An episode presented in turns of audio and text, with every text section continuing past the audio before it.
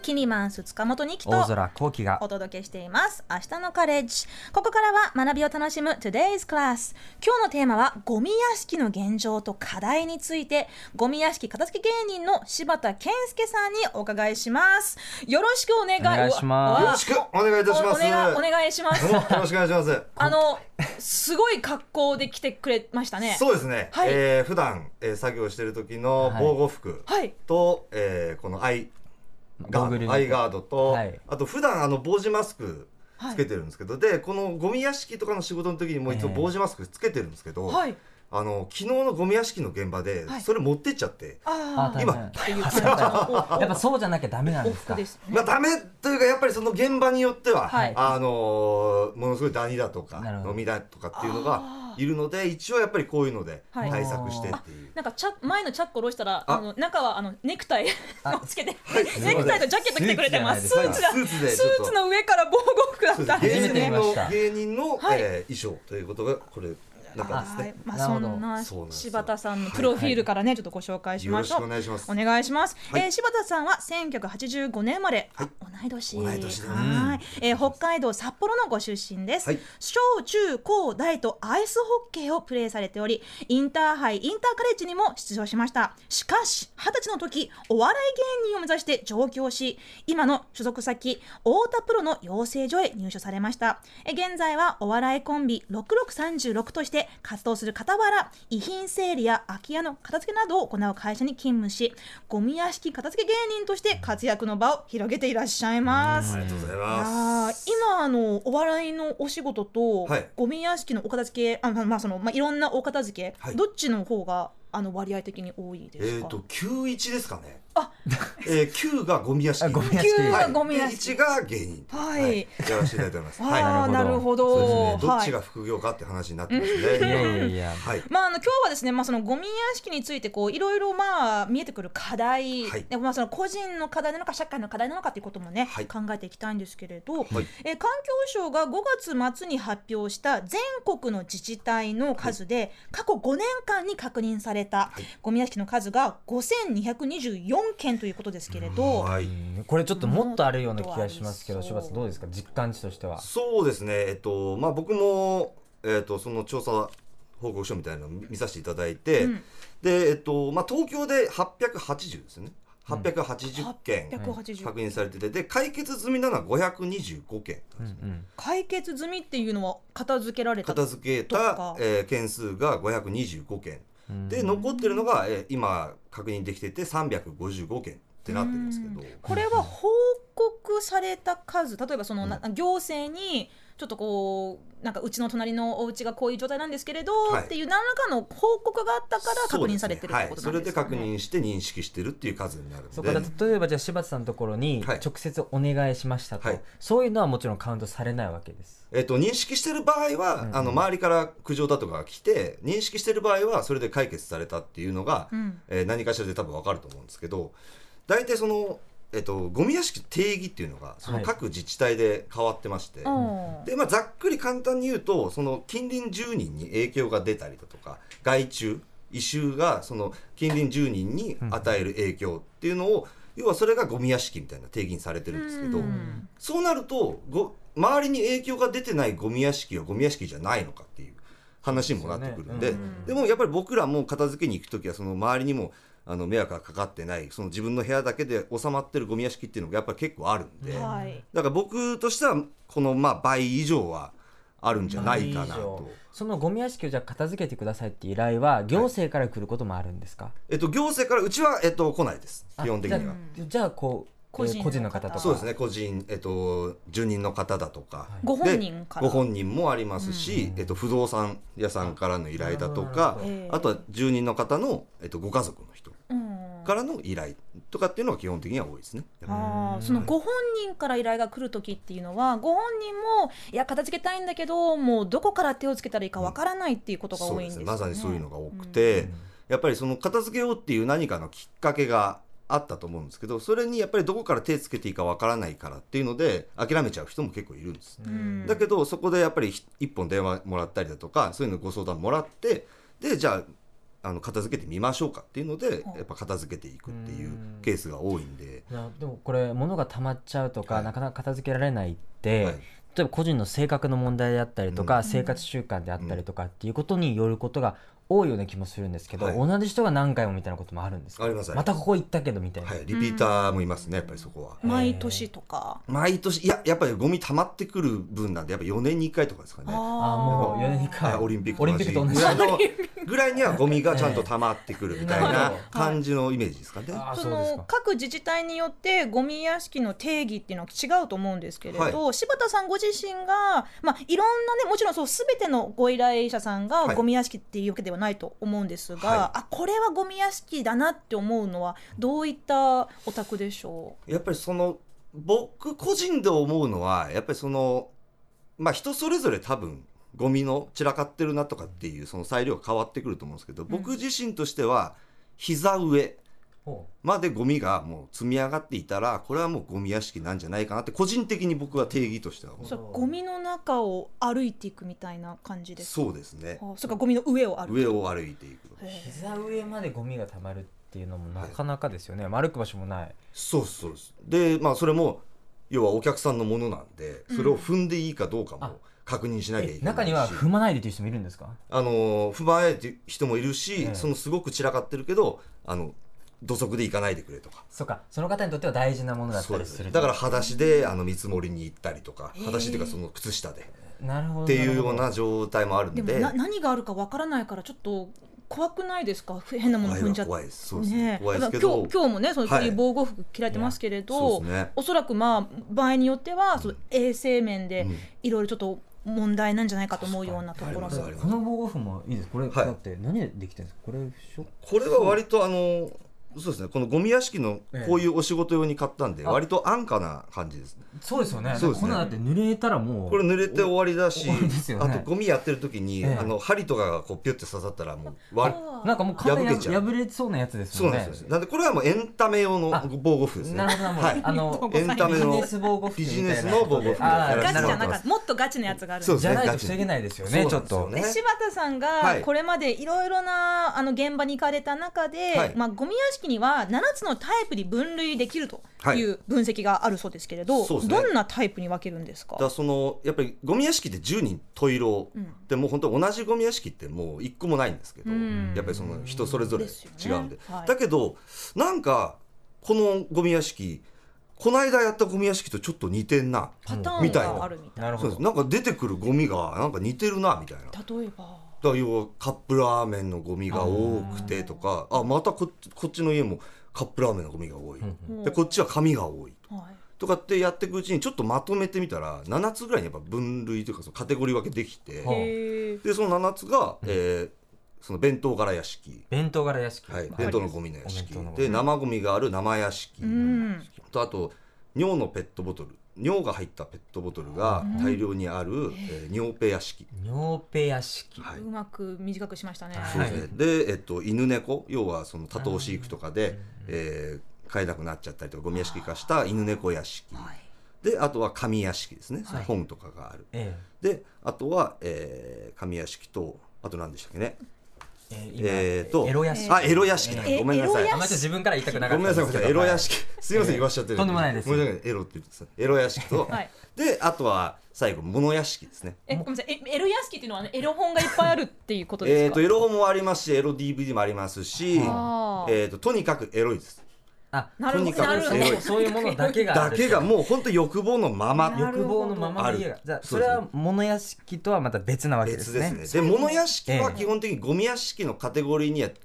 属さないんじゃないかと僕もちょっと思ってきてあてー物屋敷っていうのは要はそのそなん40年50年住んでる実家とあか、ーそういうところに物がものすごい溜まっててあ実感あるあるじゃあ別にだ。生ゴミがあるとか弁当があるとかじゃなくてだけじゃなくて、ええただただ服とか、うんうんあと天袋開けたらもう贈答品がいっぱいあるとあか。なんかあの近所のあのいろんなお店からまたカレンダーがなんかなそうそうそうそう何枚もカレンダー貼ってあなるるほど丸まってビニールに入った新品のそう1970年のカレンダーが出てきたりとかあー木彫りの熊とかそうそうそうこけしそとういうかそういうのを溜め込んじゃうっていうのなるがほど物屋敷なんであーちょっとここはまた毛色が違確かうにちょかっとなっそうですていねうコレクターとしてコレクションいっぱいしてるそうですこうね遺品ものがあった整りす理るでそうですね困る方が多いものなのかなとそう思でいすますねけもどしくは生前整理とか遺品整理の方に分類するのかな、なるほでどもこれでもね、あのーまあ、7つのタイプにまあざっくり分けられたといっても、は重ないる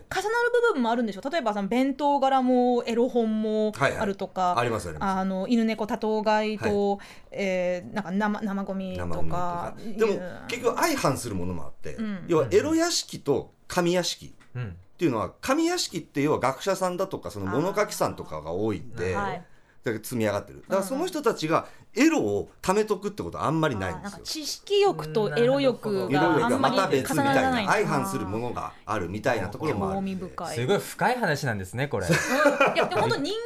間のそのえ一番まあその外と内というところで分けたらもう完全に誰にも見られない自分だけの城じゃないですかそうですあのい部屋って内っていうものは、だからそう自分のありのままの姿が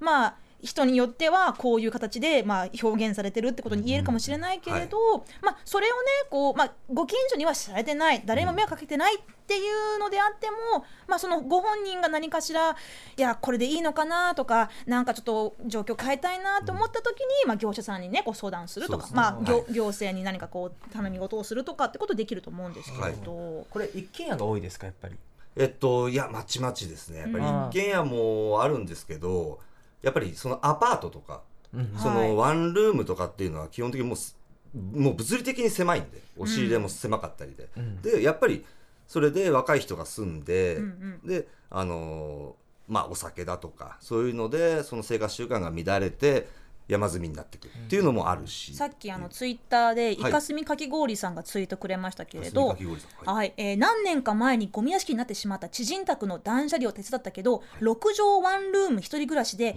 45リットルのゴミ袋が100袋出ました、え 6ーすごいな畳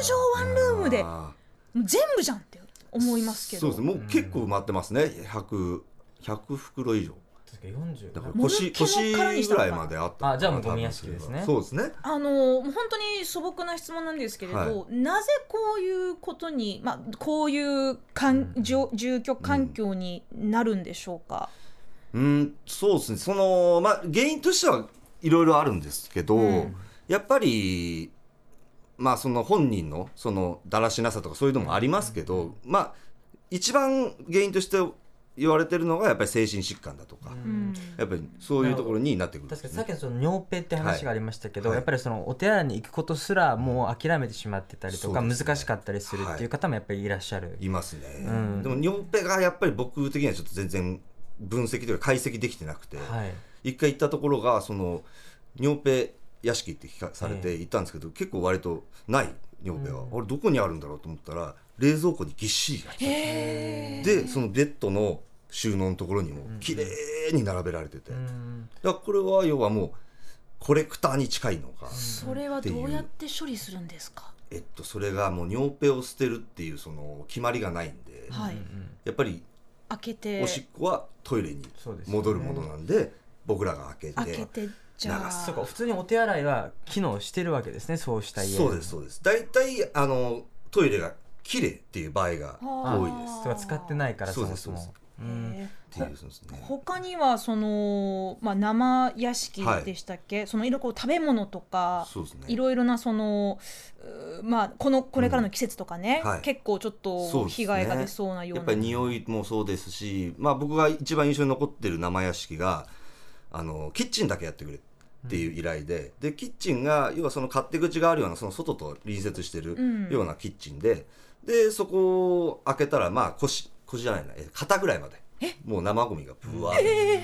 でもうあのカラカラになった明太子とかその辺にバーってあるような感じで、わあこれ結構しんどいな頑張ろうと思ってバーってやってたらずっと掘っていくと下の方はもう土になってるんですよ、ほうほはい、だからもう分解されちゃってるんですようなるほど台所の中でもコンポスト状態そうですで僕あの家で初めてミミズ見たんですよあー家のミ中ミズでが住んでる動いてる普通にミミズが土の中から出てきたじゃあでそれそをの依頼主の方はもう台所は一切使わなく使わないまあ増設したところなんで多分本当のキッチンはあったはずなんですね母屋の方に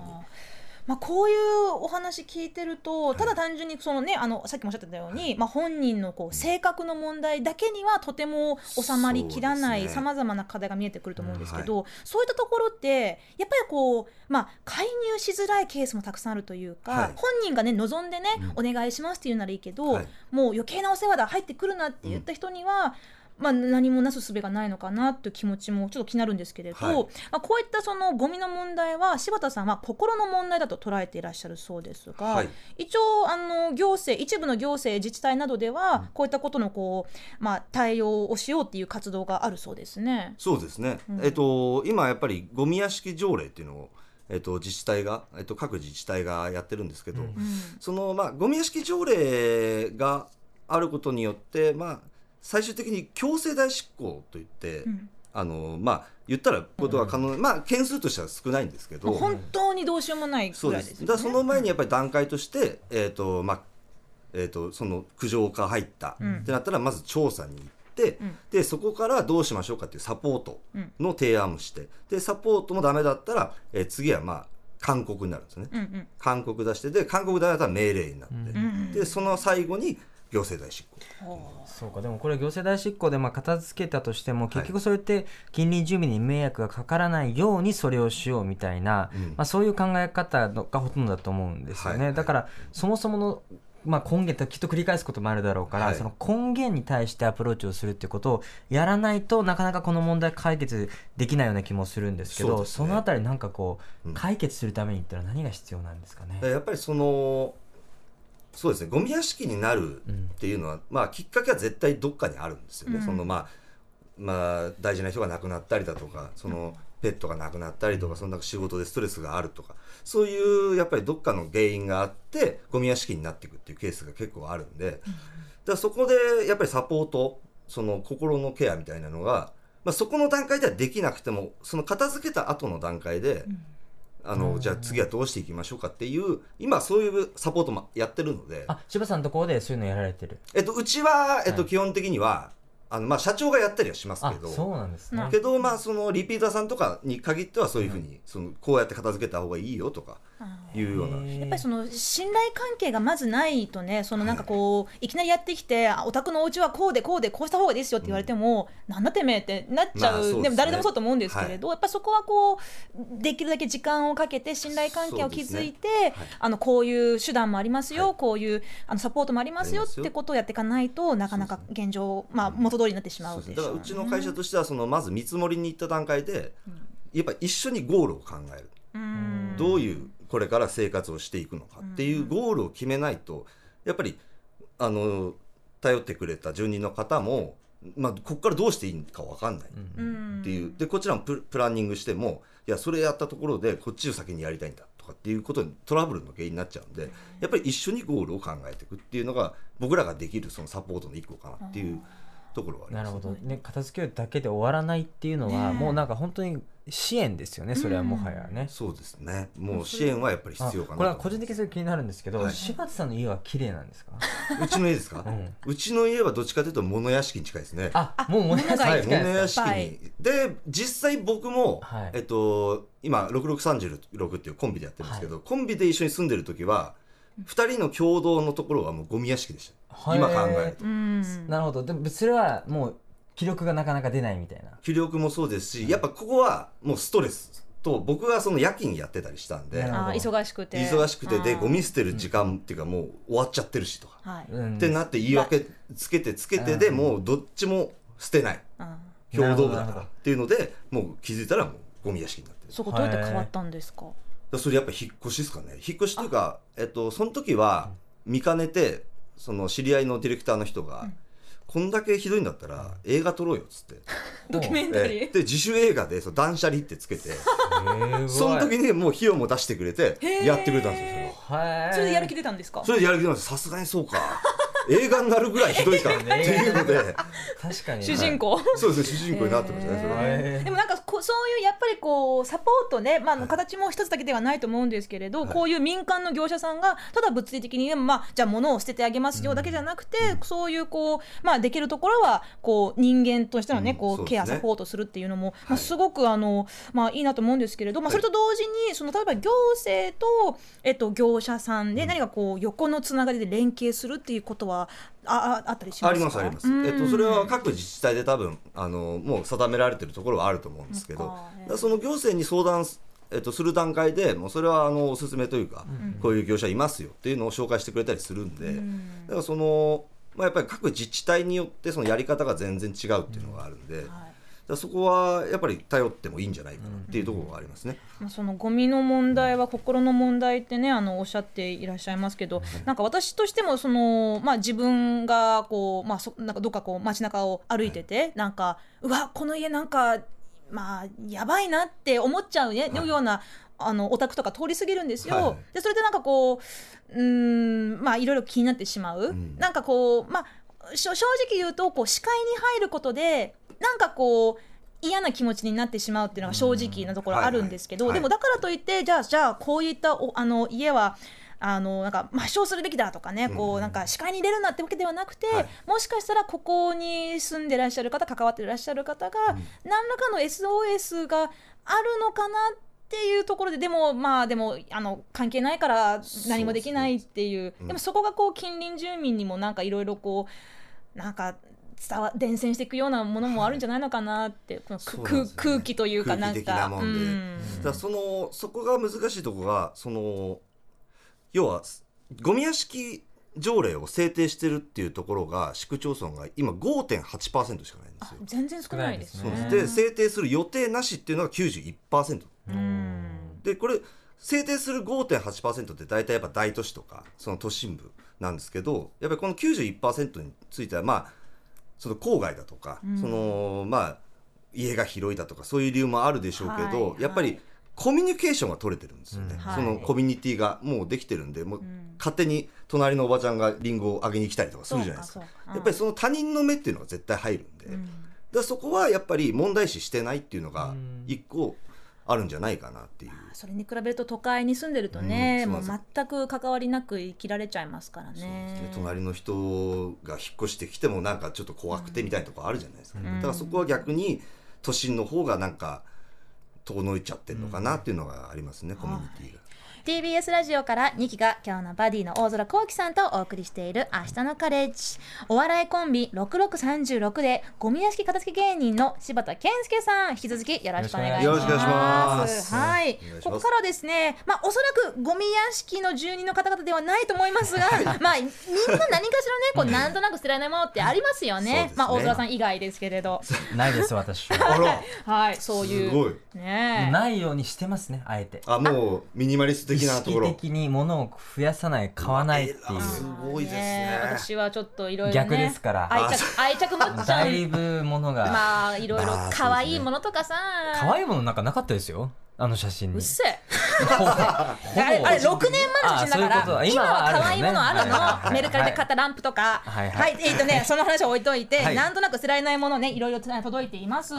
えーこちら I love ニューヨークさんからですなかなか捨てられないものそれは子供の服と靴です6歳の息子の赤ちゃんの頃からの服と靴が捨てられなくて困っています全部全部時間をかけて選んで買った服や靴なので捨てられないですし人にもあげたくないですし、フリマアプリなどで見知らぬ人に売りたくもないんですすで、にクローゼットとタンスが大爆発している状態なので 今は本当に思い入れのある服とファーストシューズだけ残してなんとか処分する方法で考えていますが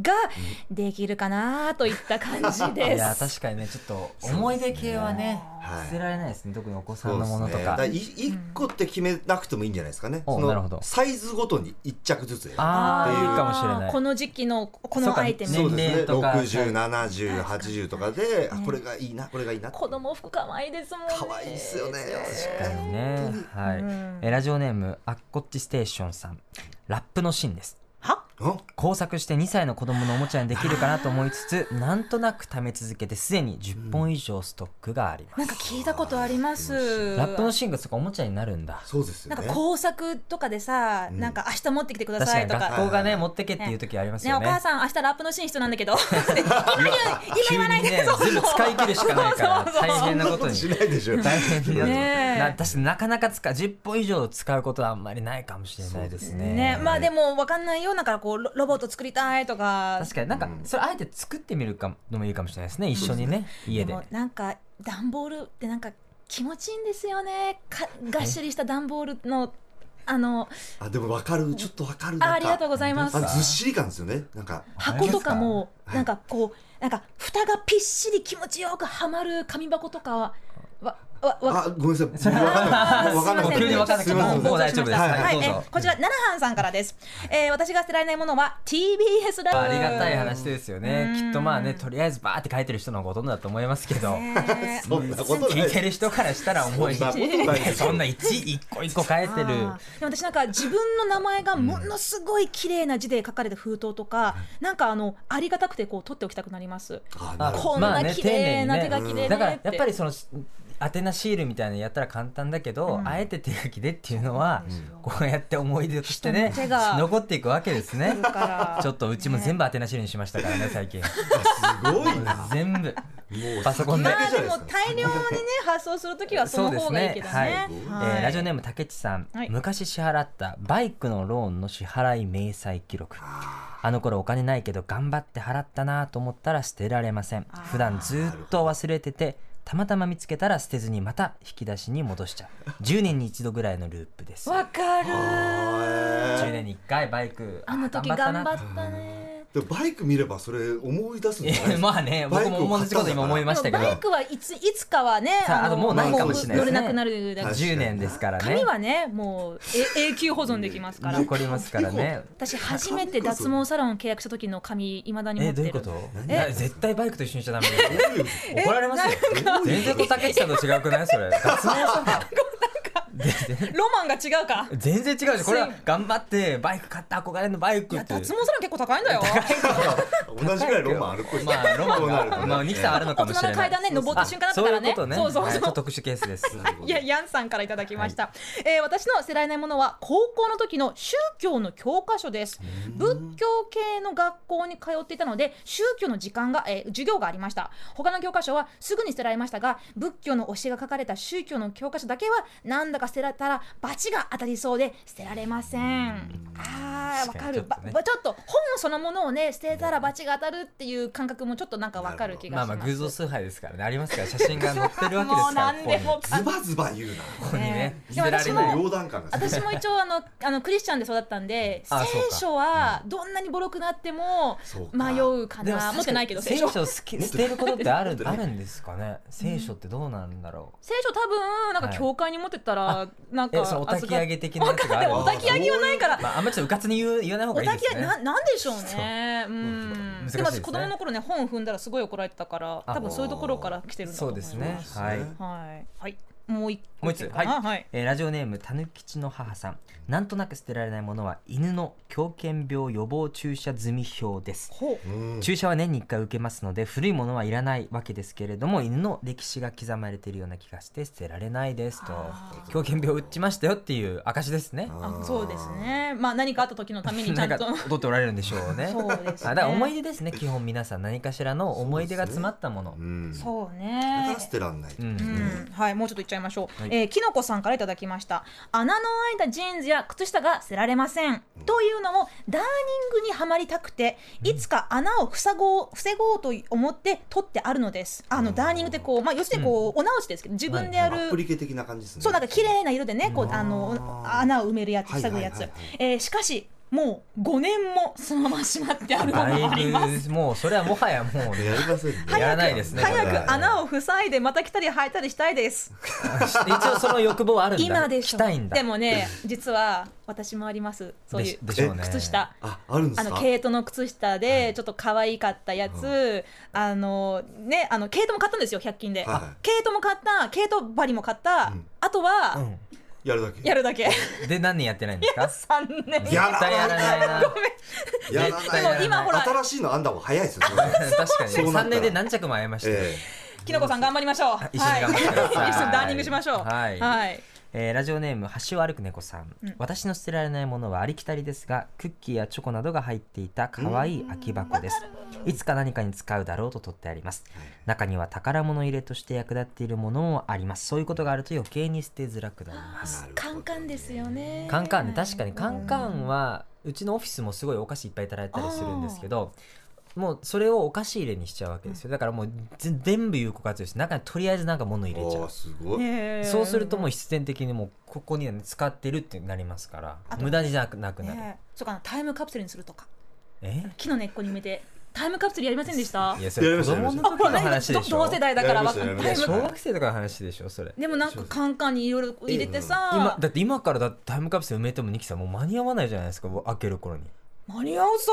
間にえだってあれ 私は100歳まで生きるから大丈夫あそうですかでもでもそのじあのぶぶ実際問題その収納用にこれ便利そうって思ってうん貯めちゃうこともありますよね。そうですねうんまあだそれ結構出てきますよあやっぱりこカンカンあのゴミ屋敷収だとか納もうねグッズとか収納それはやっぱ皆さん何かで使うだろうってやっぱり思われてるわけそうです綺麗にですやかっぱりあの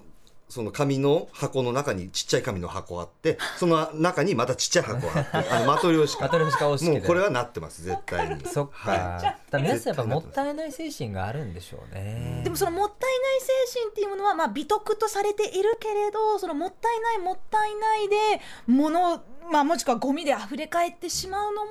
なんか人生もったいないんじゃないかなってそうだそれはそうですだってゴミをね燃やすわけですからねもう一回ねねまあ、本当にこう何が一番大事なのかっていうことをねこう定期的に自問自答できる方がね、もしかしたらあこれはもう手放して大丈夫っていうそこでまたこう一歩なんか何らかのこう、まあ、ステップアップじゃないですけどねこうなんか自分の中で心がすっきりするような成長したような感じになるんじゃないかなと私はねあの個人談をもと に、はいえー言いたいと思います。えー今日のトゥデイズクラスはゴミ屋敷の現状と課題についてゴミ屋敷片付け芸人の柴田健介さんとお届けしました、柴田さん今日どうもありがとうございまあえりしーがこちらこそたありがとうございましたあのいつか本当に困ったら、あの呼んでいいですかあ大丈夫ですよよろしくお願いします、すぐ読んだ方がいいかもしれないですねそんいつははい